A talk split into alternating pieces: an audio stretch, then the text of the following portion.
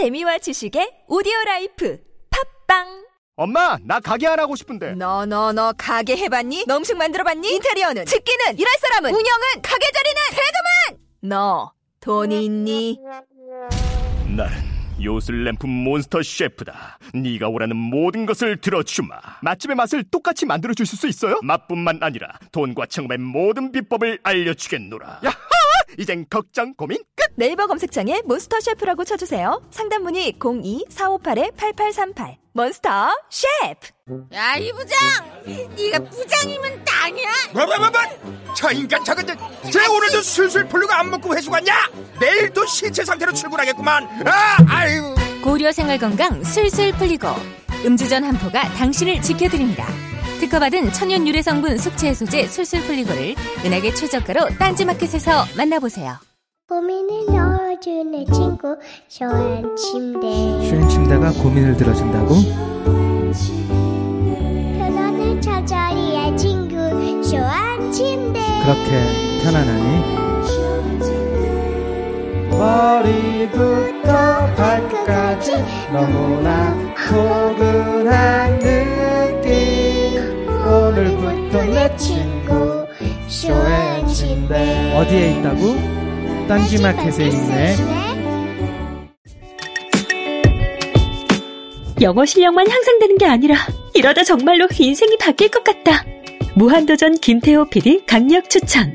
통역사 출신 영어 독학의 신이 알려주는 궁극의 영어 마스터 비법. 영어책 한 권 외워봤니? 영어책 한 권이 통째로 복사됩니다. 영어책 한 권 외워봤니? 위즈덤 하우스.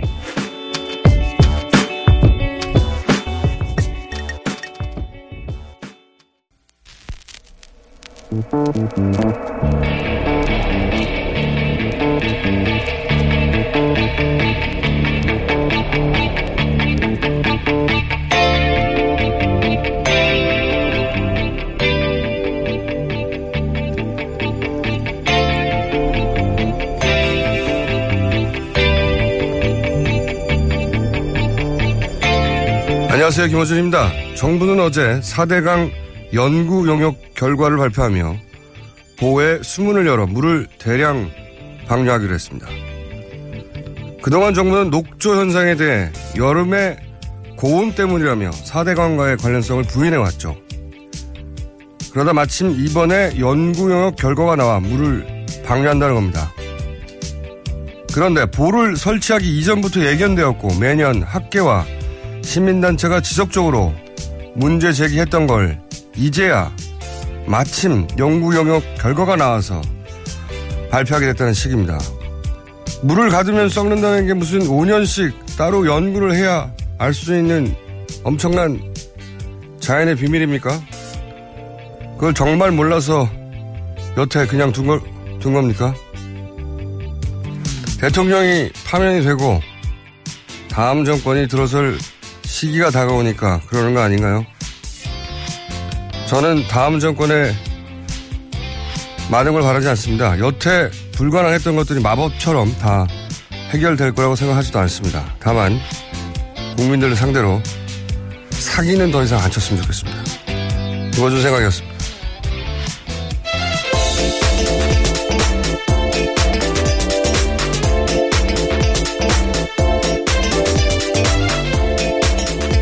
시사인의 김은지입니다.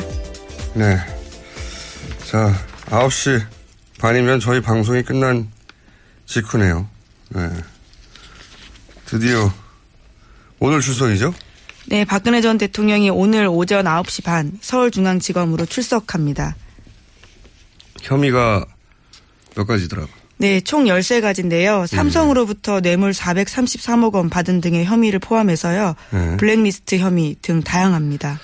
언론들은 여러 가지 이제 뭐 포인트를 짚고 있는데, 어, 김은지 기자는 뭐가 관전 포인트입니까? 수사를 어떤 식으로 하느냐. 아니, 이제 오늘 출석과 관련해서 전체적으로 뭘 주목해서 보실 예정이에요? 예, 우선은 오늘 나오실지를 가장 주목해서 아, 봐야 되지 나오죠. 않나 싶습니다. 오늘 나옵니다. 네. 여전히. 걱정이 됩니다. 아프실 예정이다가 안 아프실 예정으로 바뀌었다고. 예, 네. 몇 차례 나오지 않았던 전력이 있어서요. 여전히 반신반의하고 있습니다. 오늘은 나오실 예정인데 저는 개인적인 관전 포인트가 조사 도중에 아프실 예정이지 않을까. 조사 도중에. 이제 나오시는 건 나오는 거고, 조사를 받는 건 받는 건데, 도중에 아프실 예정일 수 있다는 생각을 저는 합니다. 네, 왜냐면은, 어, 이 혐의가 너무 많거든요, 13개. 제 경험상으로는 이 정도 혐의면 무조건 자정, 아무리 빨리 해도 자정을 넘겨요. 예, 넘길 수밖에 없어요.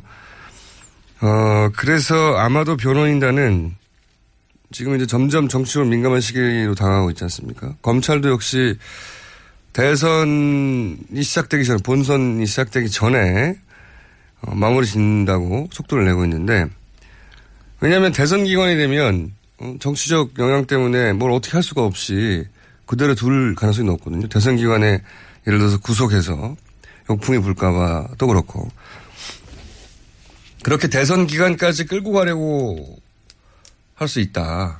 그게 박근혜 전 대통령 입장에서는 유리하죠. 정치적 시기가 민감한 시간이 되면 어떤 딜의 여지도 열리고. 그러니까 조사가 쉽게 끝나버리면 안 된다는 거죠. 예, 그런 관점에서 게다가 그동안 박근혜 전 대통령 혹은 최순실 변호인들이 굉장히 좋아했던 게 이제 강압수사, 압박수사, 이런 거지 않습니까? 이런 프레임이었죠. 생각해보시면 최순실 씨 갑자기 민주주의 특검이 아니라고 그러고. 네, 자백을 강요하고 있다. 이렇게 외쳤었죠. 박영재 씨 부인. 김영재 씨 아. 김영재 씨 부인 예. 박채윤 씨도 예. 아직 조사도 안 받았는데, 어, 호흡 곤란으로 갑자기 앰뷸런스 실려간 거 생각나십니까? 예, 그렇죠. 병원 갔다 왔는데 정상이라고 나왔었죠. 네, 아무런 문제 없다고. 조사를 받기 전에 너무 일찍 퍼포먼스에 들어간 거죠. 나중에 특검이 아직 조사 시작도 안 했는데. 여하간 이런 강압수사, 압박수사 프레임을 어, 저쪽 변호인단에서 자주 구사해 왔어요. 그래서 저는 늦은 저녁쯤에 조사가 아직 끝나기도 전에 어, 아프실 수도 있다. 예. 개인적인 관점 포인트입니다. 급히 아프실 수 있다. 네, 사실 검찰 입장에서 한 번 더 부르기는 부담스러운 면이 있거든요. 예. 예, 그러면 조사가 사실 마무리되지 않고 끝날 가능성이 있다라는 말씀이신 거죠. 한 번 더 부르게 되는 거죠. 근데 이제 아프셨기 때문에 그 시기를 또 잡는다고 조정을 할 것이고 그러다가 이제 대선 기간으로 들어간다든지 그럴 수 있습니다. 이게 늦은 저녁에 아프실 경우는 그렇고 늦은 그 오후에 더 빨리 아프실 예정일 수도 있어요. 제가 보기에는. 왜 그러냐면은 그 이 진술 관련해서 계속 훈련 연습했다고 하잖아요. 어 근데 이제 답변은 심플하게 두 가지일 거라고 봐요. 최순실 관련은 모른다. 나는 알지 못했다. 이때까지 쭉 일관된 태도. 그리고 또 한 가지 어, 본인이 했다는 걸 부인할 수 없는 부분은 그거는 뭐 국정 운영. 예, 선의와 정책. 예, 정상적인 국정 운영이었다. 그 나머지는 묵비 할 거라고 보거든요. 네. 묵비를 하면 아무것도 안 쓸 것 같죠. 묵비를 하면 점점점 찍을, 찍을까요? 검찰이 조속 꾸밀 때? 아닙니다. 뭐 씁니다. 그때도. 묵묵부답하며 창밖을 바라보았다. 뭐 이런 식으로. 묵묵부답하며 핸드폰을 만질 것 같다. 이렇게 뭘 써요. 실제. 시간이 굉장히 걸려요. 근데 그 과정에서 묵비를 하다가 검찰도 이게 자주 오는 기회가 아닌데 당연히 말로만 묻겠어요. 뭐 안, 안정범이나 또는 정우성 관련된 구체적인 진술, 뭐 녹취, 뭐 물증 이런 걸 탁 들이댈 수 있잖아요. 네, 핵심 증거들이죠. 네. 그때 묵비하기가 쉽지 않아요. 이게 묵비권 행사해 봤어요? 제가 행사해 봤는데 두 번이나 이 조사받다가 묵비권을 계속 행사하기 진짜 쉽지 않아요. 뭔가 나오면 구체적인 게 나오면 답변하고 싶어요. 근데 옆에서 변호사가 대신 말해줄 수 없거든요, 절대. 그 말을 시작한 걸 막을 수도 없어요. 그래서 말이 한번 터지잖아요? 변호사가 옆에서 보기에 이게 굉장히 불리한, 불리하게 흘러가. 그럼 좀 쉬는 시간 있잖아요. 쉬는 시간에 의논 하에 급히 아프실 예정일 수도 있습니다. 그때.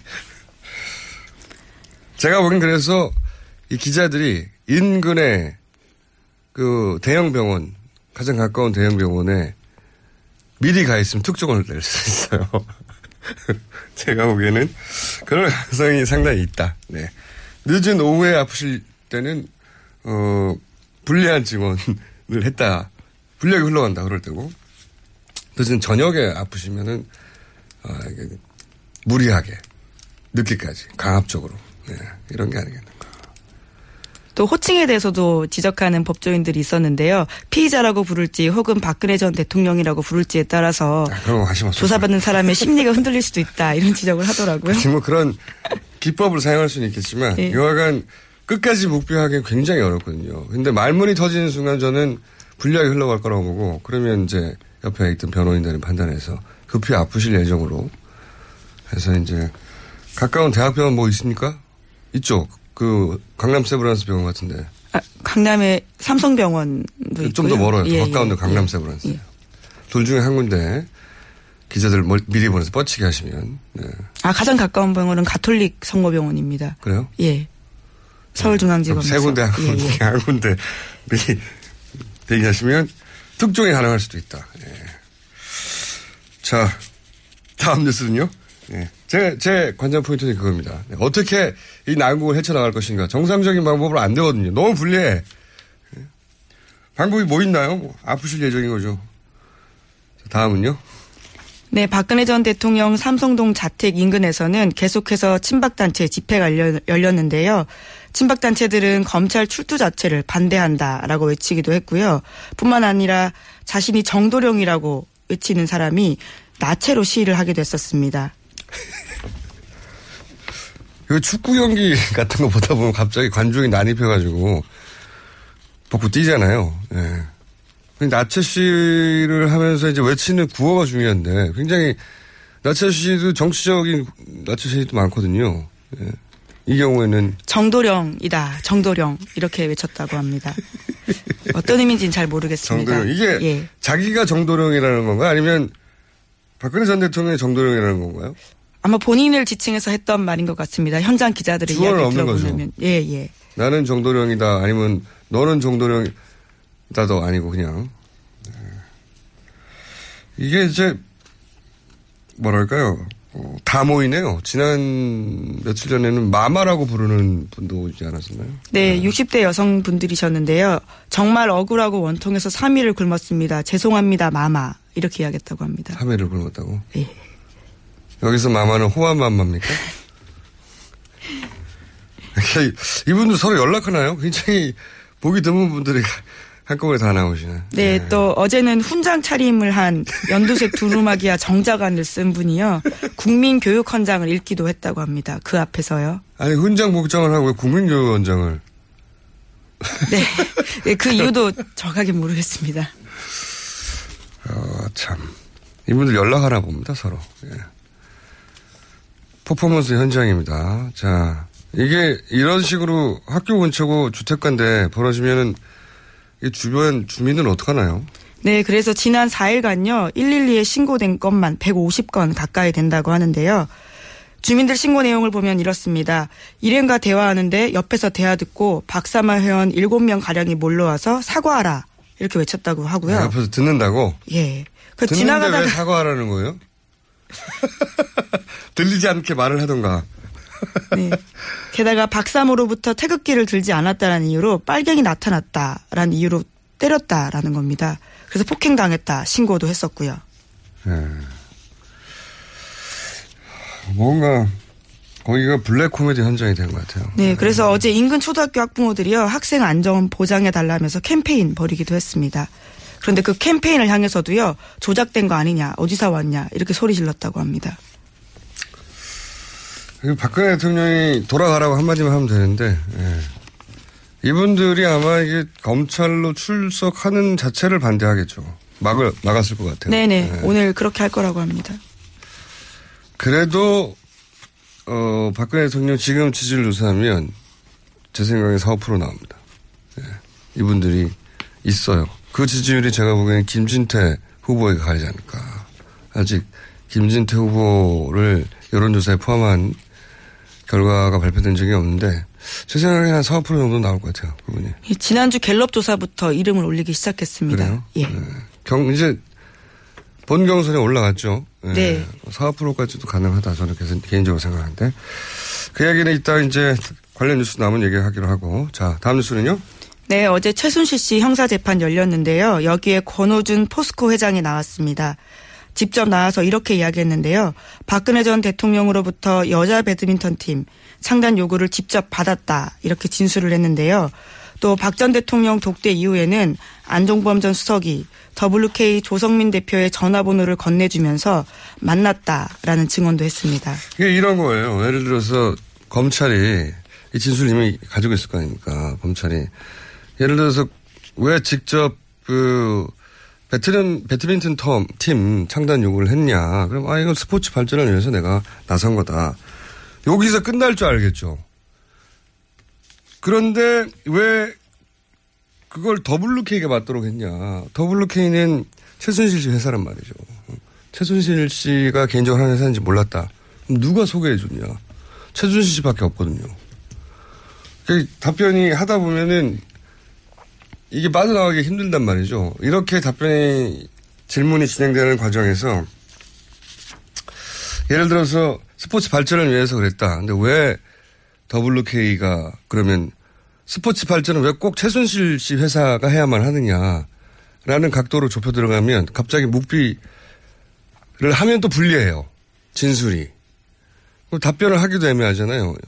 이런 상황, 불리한 상황이 닥치면 아프신 거 말고는 어떻게 나갑니까, 이게. 맞아. 근데 그거를 본인은 모를 수 있지만 옆에 앉아 있는 변호인 입장에서는 아, 이거 불리하게 돌아간다. 나중에 진술서가 불리하겠다 싶으면, 예. 앰뷸런스 부를 수 있습니다. 다음 뉴스는요? 네, 또 어제 형사 재판에서요, 최순실 씨 경복초 라인이었던 KD 코퍼레이션 대표가 나와서요, 최순실 씨에게 샤넬백에 이어서 4천만 원도 줬다라는 진술을 다시 한번 확인한 건데요. 새롭게 나온 이야기도 있습니다. 이 KD 코퍼레이션 대표가요, 삼성에 납품하고 싶다, 이렇게 이야기하자 최순실 씨가 삼성은 얘기가 안 먹힌다, 라면서 잘랐고요. 이후에 현대차는 가능할 것 같다, 면서 아. 거기를 해줬다라는 거죠. 삼성은 내 거라는 거죠. 내가 먹는다. 네. 삼성 건들지 마. 새로 나온 내용이네요. 예. 산일백 4천만 원은 뭐 계속 나왔던 얘기인데, 여기서, 원래는 삼성이 하고 싶었는데, 삼성은 내 거야! 어, 거절하고. 자기가 이제 통으로 드셔야 하기 때문에 이렇게 자잘한 거 붙으면 안 되는 거죠. 예. 재판에 진행돼, 갈수, 진행돼 갈수록 디테일들이 나와서 재밌을 것 같아요. 자, 어, 또 있습니까? 재판 관련 나온 소식이? 재판 관련된 건 어제 권오준 그리고 KD 코퍼레이션 대표 두 명이 나와서요. 이 관련된 내용이고요. 어, 미르재단, K스포츠 재단 설립이 취소됐다는 뉴스가 어제 나왔던 것 같은 그죠? 네, 문화체육관광부가 그렇게 결정했습니다. 두 재단이 불법적인 설립 운영으로 인해서 공익침해 상태가 됐기 때문에 이를 처, 처분을 취소한다라고 하는 건데요. 없어지게 된 겁니다. 그럼 이제 예를 들어서 노승일 씨, 박근영 씨 이런 분들은 어떻게 할까? 당장 뭐 먹고 사나. 그래서 저희가 잠시 후에 노승일 씨를 만나볼 예정입니다. 네. 네. 자, 다음 주는요? 정유라 씨 쪽이 덴마크 검찰의 한국 송환 결정에 불복해서 지난 17일에 법원에 이의 제기를 공식 접수했는데요. 그런데 그날 오후에 정유라 씨 변호사가 자택에서 숨졌다고 합니다. 아, 참. 이 집안 주변은 말이죠. 의문사가 많아요. 네. 이 사망이 어떤 의혹이 있다. 그건 현재까지는 모르겠으나, 어, 10년 이내만 따져도 박정희 생가보존회장, 예. 의문에, 아무 이유 없는 의문의 살해를 당하죠. 네, 살인 사건이었죠. 네. 근데 이제 정치적으로 따지면 이 박정희 생가보존회장이 사망하면서 사실은 당시에 친박연대가 그 지역에 상당히 선전했어요. 네. 결과적으로는 그렇습니다. 그리고 뭐 가까이는 오천 살인 사건. 얼마나 이상한 죽음이 많습니까? 라면 먹다가 죽고. 가장 최근만 해도 어 박지만 씨 비서 신궁 변호사. 예.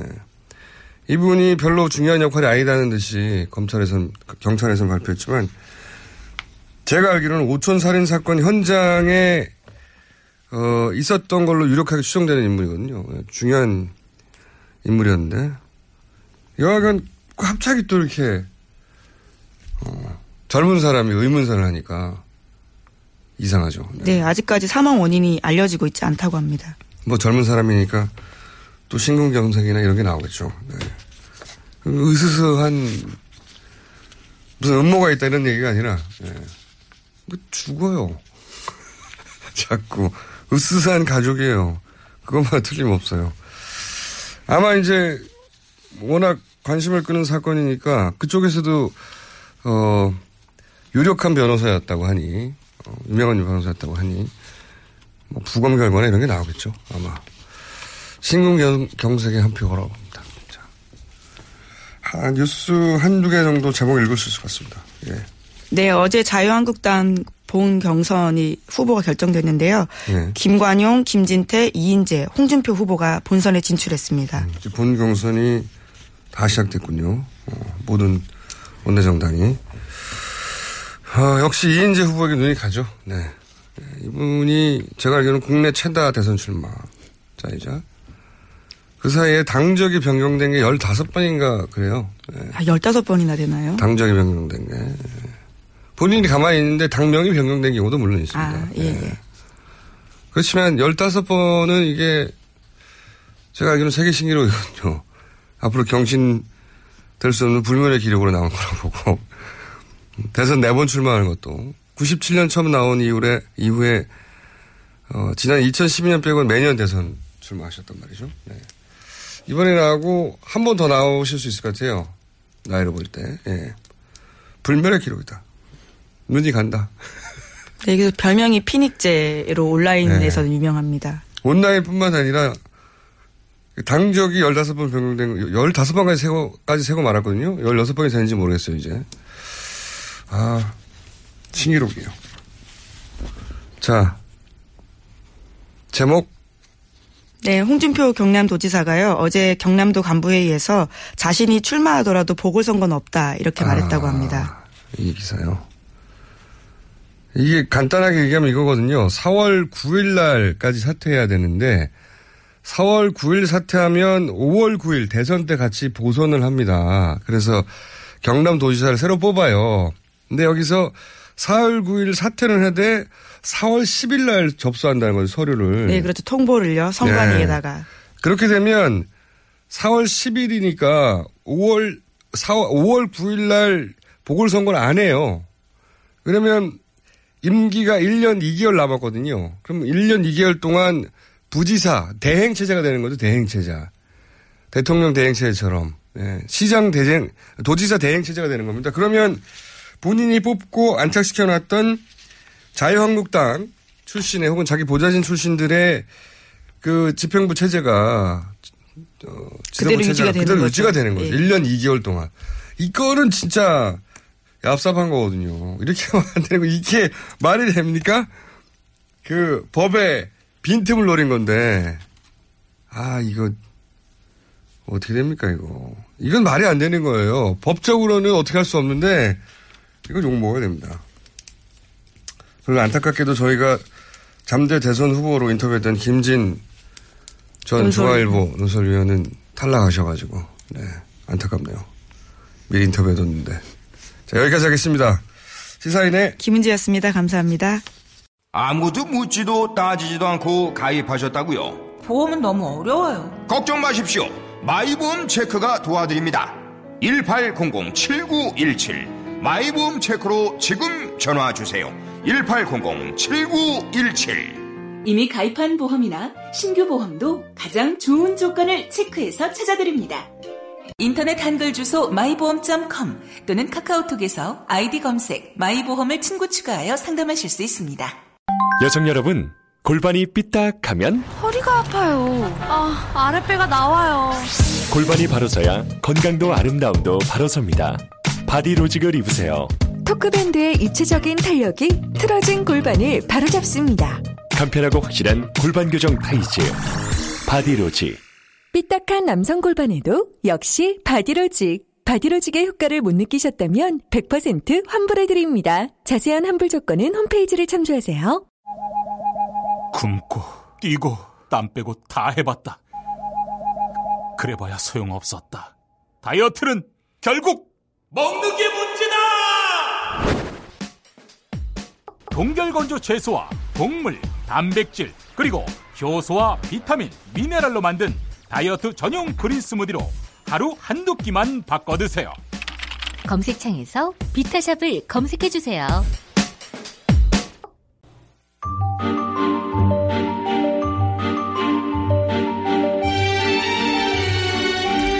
자, 오랜만에 이런 시간에 만납니다. 하어영의 오프 더 레코드. 하어영 기자 나오셨습니다. 안녕하세요. 안녕하세요. 한겨레 네. 하어영 기자입니다. 지난주에 저희가, 어, 민주당 캠프의 걱정거리들을 짚어봤어요. 예. 네. 그리고 이제 다른 정당들은 이제 다음 시간에 짚어보겠다고 했는데, 예. 어, 자유한국당은 이제 결정됐으니까 본 경선이 예. 예, 우선 먼저 어, 국민의당부터 짚어볼까요? 예, 예. 이번 주는 국민의당의 각 캠프 뭐 사실은 국민의당은 안철수 캠프가 국민의당 캠프다 할 말 정도로 어, 국민의당 지지자들 내에서는 압도적이긴 한데 예. 예. 그러다 보니까 당내 경선에 대한 걱정보다는 이제 본선 걱정이 더 많겠죠. 예. 어제 TV 토론회 한 거 보셨어요? 못 봤습니다. 예, 못 보기도 하고 안 보시기도 했죠. 네. 왜냐하면 그 TV 토론의 결과가. 예, 그렇죠. 결과가 예를 들어 손학규, 안철수, 박빙이다 여론조사가 혹은 예. 뭐 토론의 결과나 혹은 경선의 결과로 뒤집어질 수 있다 이런 예. 인식이 있으면 모르겠는데 사람들이 그런 인식이 잘 없어요. 그렇죠. 그리고 박주선 부의장 같은 경우에도 뭐 조직력이 있어서 돌풍을 일으킬 수도 있다. 라는 판단이 있으면 볼 텐데. 그 뭐 캠프. 내에서는 예. 그렇게 생각할 수도 있겠죠. 캠프에서는 그렇게 생각하고 있습니다. 예. 원래 예. 제 정치인들 참 많이 만나봤는데 객관적인 지표가 예를 들어서 여론조사 3%예요. 네. 상대방은 30%입니다. 근데 본인이 이긴다고 생각해요. 아, 그렇죠. 눈빛이 반짝반짝하죠. 네. 그리고 이기는 이유를 막 설명해요. 예. 예. 그리고 그 설명을 주변에 아무도 설득되지 않는데 본인은 설득돼 있는 상태예요. 그리고 가끔 출입 기자들도 설득됩니다. 그리고 예. 그런 논, 논리와 논지로 성공한 사람들이 올, 어, 모여 있는 곳이 여의도예요. 그렇죠. 네. 네, 맞습니다. 그래서 여의도는 좀 다른 세계하고 다릅니다. 이 사람들 미친 거 아니야? 날씨도 다를 때가 있어요, 날씨도. 예. 듣다 보면 다 미친 거 아니야? 심판으로 이런 생각이 드는데 예. 그래서 자기들끼리만 놀다가 일반인들이 전혀 이해할 수 없는 결정을 집단으로 내리기도 하죠. 그렇죠. 네. 그런 일이 벌어지는 곳입니다. 자, 어쨌든 모두가 다 자기가 이긴다고 생각해야 정치를 할 수 있어요. 예. 네. 그런데 안철수 캠프의 걱정거리는 뭡니까 지금? 뭐 가장 심플합니다. 지지율이죠. 지지율. 예. 네. 그 구도는 만들어지고 있다고 생각을 하고 있습니다. 본인들은. 구도가 만들어지려면 사실상 단일화가 되고 누군 포기하고 해야 되는데 예. 이번 대선은 양자 대결까지는 안 될 것 같은데요. 양자 대결은. 되지 않아도 예. 일단은 그 더불어민주당에서 문재인 대표가 유리하다고 예. 이쪽에서 판단하고 있습니다. 그건 뭐 까봐야 알겠지만 예. 이쪽에서 판단하고 있고 어 여권 범여권에서 제3지대 통 어, 통으로 봐도 홍준표 지사 정도 그리고 이쪽에서는 또 바른정당에서는 그 두 사람 중에 한 사람 정도 하면 예. 어뭐 범여권 한 사람에서 두 사람 그리고 나머지는 이제 어 더불어민주당 음 대표 한 사람 그리고 본인 이래서 어 본인들이 원래 그러니까 국민의당에서 원래 생각했던 문안 구도로 갈 수 있다 그리고 가고 있다라고 판단을 하고 있죠. 다른 가- 예. 제가 보기에는 예를 들어서 자유한국당의 후보 네. 하고 지지율을 겨룰 것 같은데요. 지금 현재 기준으로 보자면 내부 분위기가 그렇다는 얘기입니다. 캠프의 속사정이니까요. 그렇죠. 예, 예. 캠프는 그래야 하죠. 네, 예, 예. 아, 그렇게 생각하고 있고요. 그래서 사실은 이제 지지율 고민을 하다가 최근에 그 문재인 음, 전 대표가 이야기한 어, 예를 들면 그 전두환 어, 뭐 표창장 그 안에 이제 반란의 우두머리다라는 표현을 썼지만 어쨌든 그 표창장 발언이랑 부산 대통령 그것도 이제 지역 구도의 타파를 전제로 한 이야기입니다. 네. 부산 대통령 발언은 이제 오거돈 어, 선대위원장이 했는데요. 이 발언 같은 경우에는 호남 민심을 좀 자극해서 반문의 구심력이 생길 수 있다라고 판단을 하고 있죠. 호남의 정서를 자극하려고 하는 거죠. 이 발언을 지렛대 삼아서. 예. 네. 그렇게 하면 좀 지지율이 특히나 호남에서 다시 좀 회복될 수 있지 않을까. 뭐 이런 저는 이제 단기적으로는 호재일 수 있는데 왜냐하면 네. 이게 기사 제목만으로도 이런 민감한 때는 지지율이 몇 프로씩 왔다 갔다 하거든요. 그렇죠. 제목이 확 뿌려지면. 근데 이제 시간이 좀 지나면 기본적으로 전후 사정이 어떤지를 지지자들은 파악하게 돼요. 네. 그럼 지지자들은 이게 부당하다고 생각해서 결속력이 더 높아져요. 그렇기도 하고요. 그리고 지지자들이 바보가 아닌 이상 네. 이게 부당한 네거티브다라고 판단을 들면 오히려 더 상대에게는 예, 구심력이 세지. 저는 죠 단기적으로는 분명히 어, 호재라고 판단할 수 있을 것 같은데 저는 요런 소재는 좀만 길게 보면 이게 호재가 아니에요. 자기들한테. 이걸 공격할 거거든요. 틀림없이. 아, 틀림없이 네. 공개합니다. 네. 할 특히나. 이거에 더해서 좀 오래된 주제이긴 한데요. 지난 그 총선 당시에 그뭐 정기 은퇴하겠다라는 발언까지 묶어서 아마 아니 뭐 원래 할 거라는 예. 1등은 공격받는 게 당연하고 예. 어, 이런 때는 앞뒤 자르고 공격하는 것도 당연한데 요런 소재는 제가 보기에는 지역 감정하고도 연결돼 있고 그렇죠. 의도적인 거라 단기적인 효과가 있는데 좀 길게는 제가 보기에는 마이너스 효과가 난다라고 개인적으로는 보는, 보나 지금 급하니까 이제 따질 때가 아니죠. 그렇죠. 예. 예. 자 그러면 캠프 내에서는 지지율이 걱정이고 당내에서는 뭐가 걱정입니까? 당내. 어, 당내에서는 그러니까 뭐 이것도 이제 안철수 대표와 관련 어, 관련이 돼 있는 건데요. 어, 걱정거리는 의원들이 이 안철수 대표에 결집하고 있지 않다라는 게 좀 걱정거리예요. 아, 그 안철수 후보의 당내 장악력에 대한 얘기가 오늘 또 나왔었죠. 그렇죠. 예. 어, 실제로 외면, 그러니까 밖으로만 봤을 때는 박지원 대표 같은 경우에 안철수 대표하고 안, 안철수 전 대표하고 이렇게 뜻을 같이 하고 있는 걸로 보이는데 예. 어떻게 될지 모르거든요. 지금 상황에서. 박지원 대표는 대표니까 누구 한 사람 후보의 힘을 확 실어줄 수는 없죠. 그렇죠. 예. 어. 손학규 후보 저기 출정식에 가서 네. 손학규 후보한테 찍었다고 말도 했잖아요. 예. 그렇죠. 근데 이제 딴데 가면 자기가 또 딴 사람 찍었다고 해요. 예, 예를 들면 지금 어, 안철수 전 대표 같은 경우에는 어, 박주선 국회부의장을 원래는 음, 자기 캠프의 좌장으로 어, 네. 삼으려고 했거든요. 그거에 뭐 뜻대로 되지 않았고 그리고 내년에 있는 그 지자체장 선거 어, 같은 경우에 본인이 이 당의 주도력을 가지고 그리고 어, 대선 후보로서의 영향력 그리고 대선을 어떻게 치르냐에 따라서 영향을 충분히 발휘할 수 있는데 그거에 대한 어, 각 지역에 있는 지역구 의원이나 지방 의원들 그 지자체장들이 어, 물음표를 갖고 있다는 상황도 좋지 않죠. 그 안철수 어, 캠프의 오랜 어, 키워드는 확장성이었는데 네. 사실 그 키워드를 내세우기도 요즘은 좀 어렵습니다. 네. 그 면면을 좀 보면은요. 실제로 지난번 그 2012년 당시에 안철수 캠프는 진짜 구름대처럼 몰려들었거든요. 네. 근데 이번 보면은 어, 숫자가 반까지는 아니어도 한 3분의 1 정도는 줄어들었습니다. 줄어들었고 주요한 인사들이 어, 문재인 전 대표 캠프로 어, 가기도 했고요. 예를 들면 김효석 전 의원이라든가 네. 아니면 그 최근에 간 김호기 연세대 교수 같은 경우에는 어, 좀 아프죠. 어, 안철수 전 대표한테는요. 박지원 대표도 현재 당내 장악력에 그렇게 어 온전하지 않다 이렇게 네. 보여요. 네, 보면. 그렇죠. 네. 근데 원래 박지원 대표 그 스타일이 스타일이, 그렇구나. 그렇습니다. 예전에 국민의당 생길 당시에 그 말하자면 그 동교동계에서 아웃사이더였죠. 네. 일종의. 예. 같이 가자라고 이야기를 했거든요. 예. 같이 우리 뜻을 한번 모아보자라고 얘기했는데 박지원 대표가 그 나는 따로 간다. 예. 각자 도생이라고 얘기했죠. 예. 그러다가 막판에 합류한. 그렇죠. 예, 예.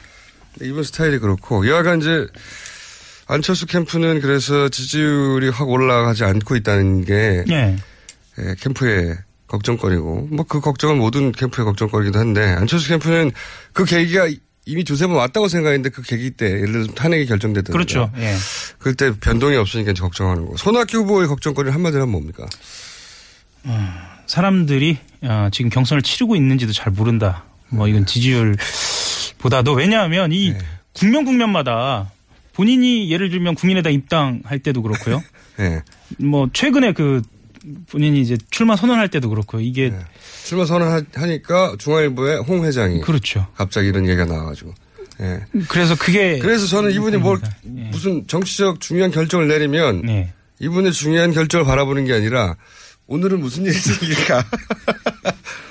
그래서 오히려 이런 이야기도 나옵니다. 네. 이 불운이라는 게요. 일종의 어떤 그 사람에 대한 스토리를 만들어내서 그좀 다른 스토리만, 반전이 해- 그 예. 스토리만 회자되는 게 문제죠. 그렇죠. 그게 문제입니다.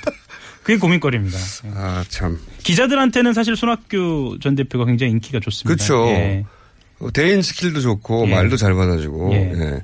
말이 좀 길 뿐이지. 예. 구설도 없고요. 예. 예.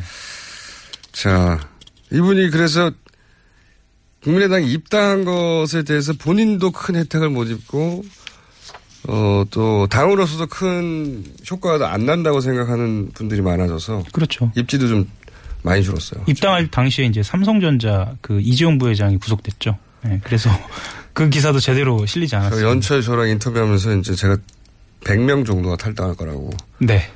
그런 얘기까지 과감하게 던졌었는데. 자, 박주선 후보 걱정거리는 누군지 모른다는 거겠죠? 그렇죠. 다만 이제 박주선 후보 같은 경우에는 어, 본인이 갖고 있는 호남에서의 조직력이 있기 때문에 네. 그리고 이번 그 국민의당 경선이 특징이 조직력이 중요합니다. 그렇죠. 조직력이 중요합니다. 왜냐하면 80%를 현장에서. 예, 현장에서 그것도 명부 없이 직접 가서 하는 거기 때문에 얼마만큼 그 조직력을 동원하느냐에 따라서 안철수 대표가 유의미한 어, 득표를 하지 못하면 어, 뭐그 영향이 있을 수도 있습니다. 자, 다음 주에는 그러면 자유한국당 짚어보겠습니다. 지금까지 한결의 하영 기자였습니다. 예, 감사합니다.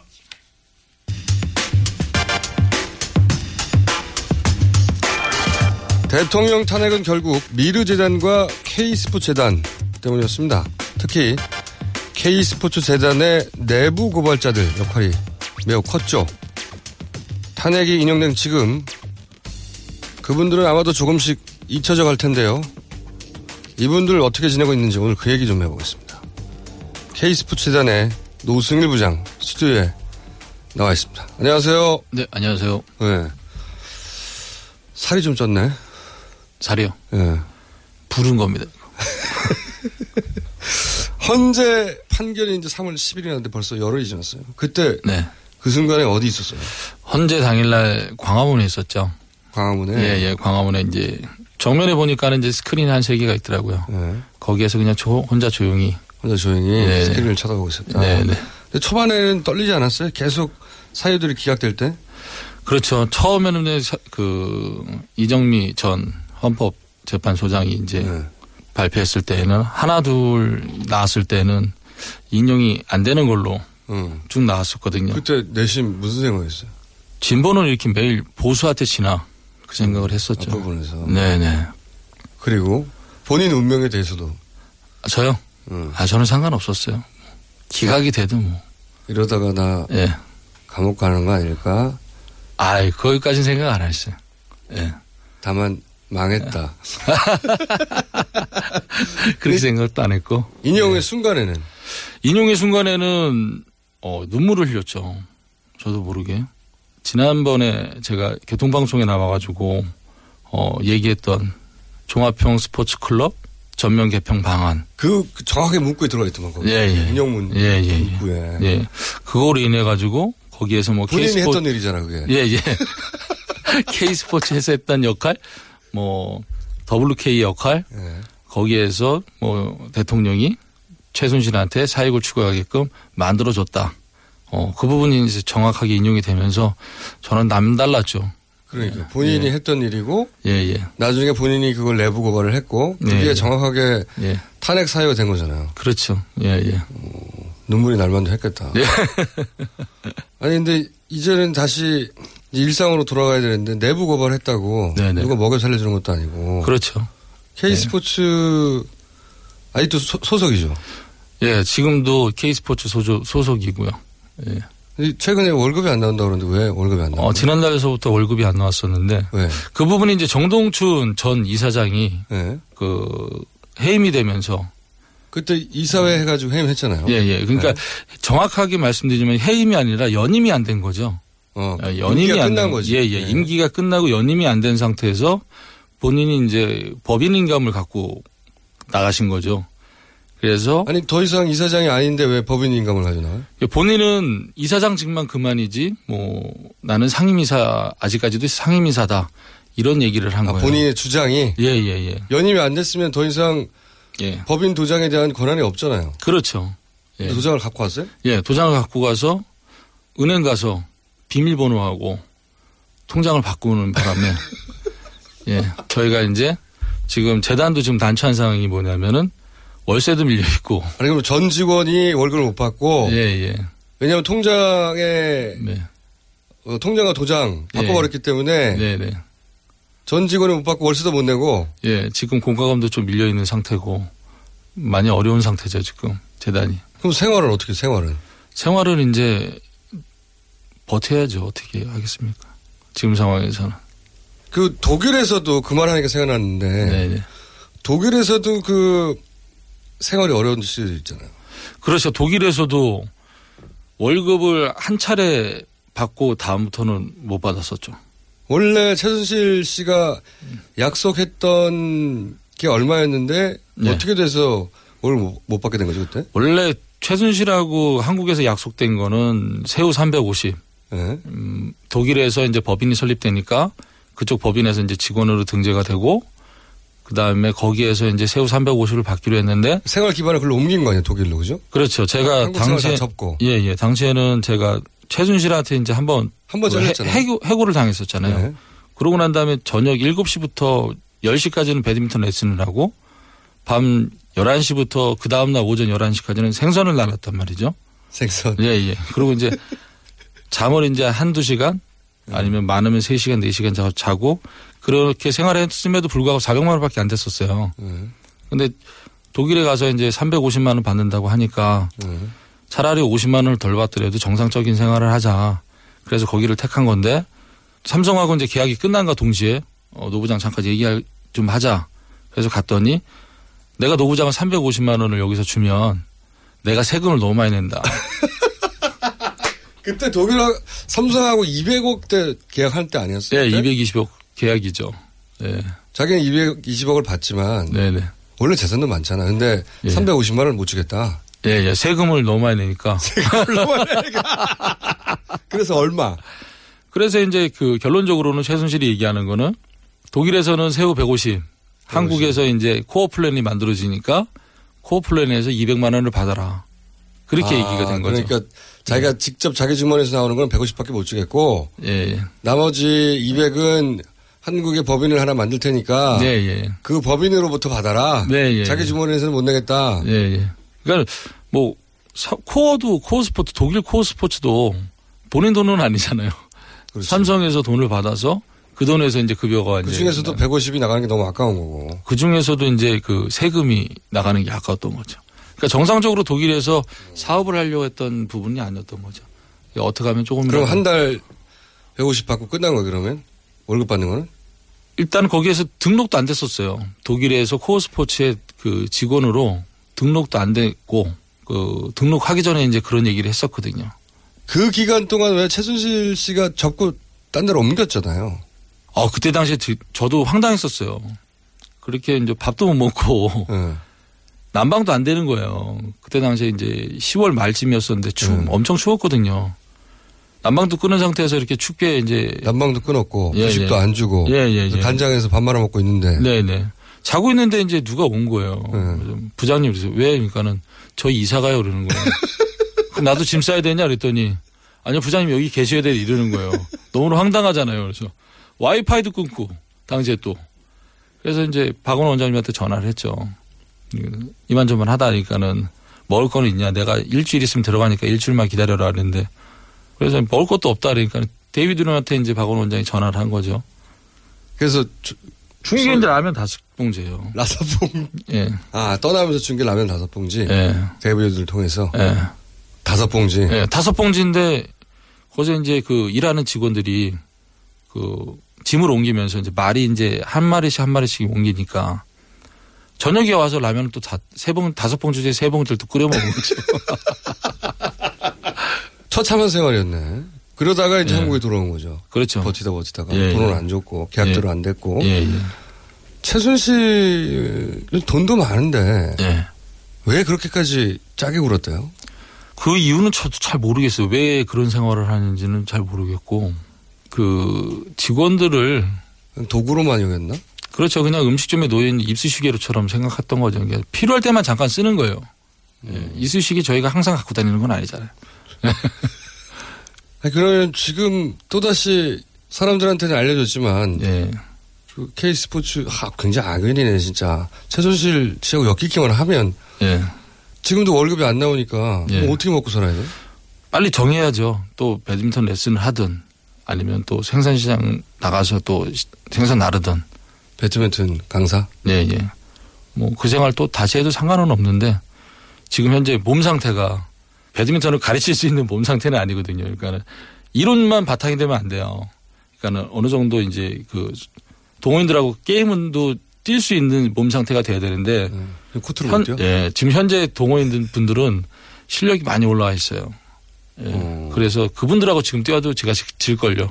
예. 저도 아- 한 6개월간 레슨을 받고 그다음에 몸을 만든 다음에 코치 생활을 해야 아니, 될것 그러니까 같아요. 그 아주 높은 레벨 동호인들 말고 예, 전국에 배드민턴 동호인이 얼마나 돼요? 제가 알기로는 한 800만 정도로 알고 있어요. 굉장히 많네. 네. 그 중에서 이제 초보나 중급 정도 네네. 전국 배드민턴 동호회 한마디 해줘요 그러면. 네. 이 방송을 듣는, 듣는 분들에게. 아 저요. 어. 좀 일자리 좀 주세요. 구인 광고. 네. 노숙의 코치가 몸을 조만간 만든다고 하니까 예, 예. 연락 부탁드리고요. 예, 섬도 가겠습니다. 저기 독일 예. 재산을 안민석 의원은 계속 추적한다고 하는데 네네. 거기 독일 관련해서는 본인이 도와줄 부분이 있잖아요. 그런 일을 네. 하게 되면 예. 계속 참여하실 생각이세요? 근데 제가 독일에서 뭐 도와드릴 부분은 그거밖에 없어요. 그러니까는 최순실이 봤던 부동산 부동산들. 물건지 네. 그거밖에 없어요. 그러니까는 뭐, 뭐 제가 뭐를 알고 뭐를 알고 뭐- 뭐를 음. 알지는 못하기 때문에 단지 최순실하고 어떤 물건지를 봤는지 그거밖에 모르기 때문에 더 이상 뭐 도와드릴 부분은 없을 것 같아요. 그러면. 예를 들어서 K 스포츠 재단 관련해서 네. 어 앞으로 이제 최순실 아마도 다음 정권은 최순실 재산과 관련해서 혹은 예, 예. 아직도 다 밝혀지지 않은 문제들에 대해서 예, 예. 계속 추적하는 위원회 같은 게 만들어질 것도 같은데 네네. 그럴 경우에는 참여할 수도 있겠네요. 그럴 경우에 제가 이제 도와드릴 부분이 있으면 참여를 하는데 네. 제가 알지 못하는 부분에 대해서 저도 압니다라고 해서 참여하는 거는 좀 아닌 것 같아요. 어, 모르는 건 어쩔 수 없고 아는 네. 부분에 대해서는 네, 네, 네. 예. 그래서 생활을 하면서 그런 일 요청이 오면 계속 할 수는 있다. 네, 이제 제가 아는 부분에 대해서는 도와드릴 수 있는데 저도 이제 먹고 살기가 이제 목구멍이 이제 포도청이라 아니 그러면 그렇게 중간 중간 힘들었고 어 최순실 그 게이트 터지고 난 다음 또 최근에는 급여도 안 나오니까 네. 지금 가장 큰 고민은 그런 거겠네요. 그렇죠. 지금 상황에서는. 일단은 지금 현재 가장 큰 고민은 박근혜는 탄핵이 됐고 예. 최순실은 구속이 된 상태고 예. 그 여타 사람들도 다 구속이 됐지만 예. 1심도 지금 안 끝난 상태란 말이죠. 그렇죠. 어떻게 될지도 모르죠. 예, 예.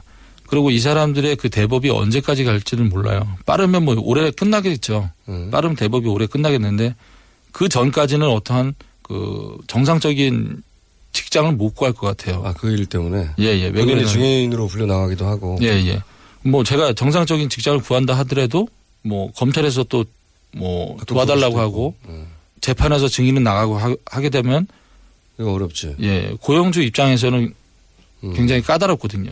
근데 그런 일에 계속 앞으로 참여하겠다는 거는 본인이 어쨌든 최순실 이 국정농단에 기여한 과거가 있기 때문에 그걸 갚겠다 이런 마음이 있는 건가요? 그렇죠. 그리고 이제 대법까지 끝날 때까지는 저는 이제 제 삶이 제 삶이 아니죠. 그들이 형이 확정이 됐을 때 그때서부터 이제 제가 무엇을 할 건지 그 부분은 이제 그때 가서 이제 정해야죠. 음, 그때까지는 지금 밀어두고 있는 거예요? 말하자면. 예.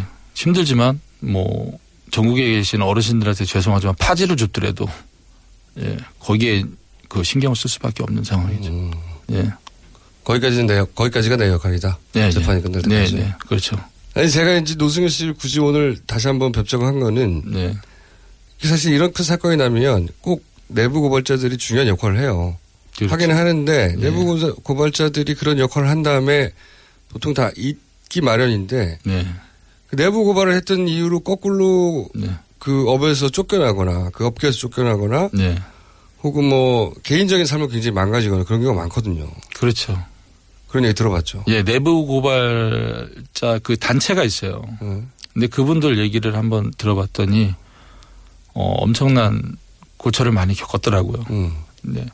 뭐 직장에서도 해고됐다가 다시 복직된 사례도 있고 아니면 복직이 안 된 사례도 있고 그분들은 이제 좋은 일을 한 건데 그분들은 이제 직장 내에서 왕따를 당하거나 그 다음에 이제 직장에서 해고가 되고 많은 어려움을 겪었던 거죠. 그분들은. 그러니까 본인이 그런 케이스가 되어 가는 거예요, 지금. 글쎄, 어떻게 해야 될지 모르겠어요, 저희도. 이런 문제는. 어떻게 해야 될지 모르겠는데, 네.